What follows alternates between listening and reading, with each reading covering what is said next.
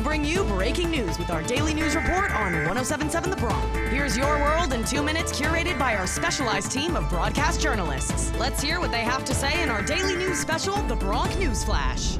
This is the Bronc Newsflash, your world in two minutes on 1077 The Bronc. Just nominated for 10 2024 Intercollegiate Broadcasting Systems Media Awards, including Best Radio Station and Best Morning Show for Wake Up Rider, as well as Best On Air Personality, Social Media Campaign, Show Open, Promo Series, Production Director, and Faculty Advisor. I'm Julia Train. On Friday, four more batches of court records pertaining to the late sex offender Jeffrey Epstein were unsealed. A total of 132 documents were released Friday about 19 documents were released Thursday, and the first 40 were released on Wednesday. The records are part of a defamation lawsuit brought by alleged Epstein victim, Virginia Giuffre, against his longtime companion, Ghislaine Maxwell, that the two settled in 2017.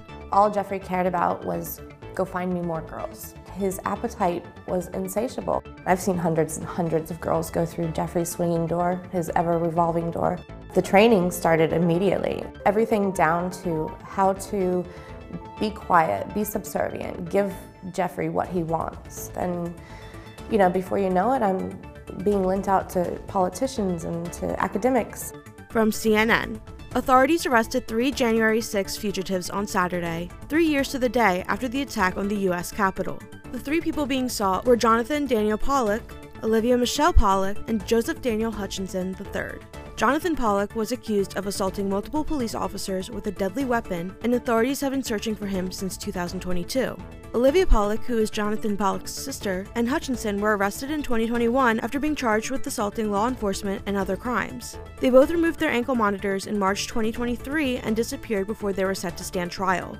The FBI said in a statement that the three were captured when agents from the agency's Tampa field office executed federal arrest warrants early Saturday morning at a ranch in Groveland, Florida. The FBI did not provide any information on how the three were arrested or what led them to look at the ranch in Florida's Lake County. All three are scheduled to appear in federal court in Ocala, Florida on Monday. Secretary of Defense Lloyd Austin was hospitalized Monday night for complications following a recent elective medical procedure, and the Pentagon did not inform senior officials in the White House until Thursday. Austin, who also stayed in the ICU during his hospital visit, released a statement Saturday taking responsibility for not disclosing his condition sooner. According to a senior administration official, President Joe Biden spoke with Austin on Saturday evening. It was the first phone call between the president and Austin since his hospitalization. Austin was not able to perform his duties since New Year's Day. It was unclear when he would be released, and details about what ailed him were unavailable. That's all for this episode of the Bronc News Flash, your world in two minutes on 1077 The Bronc.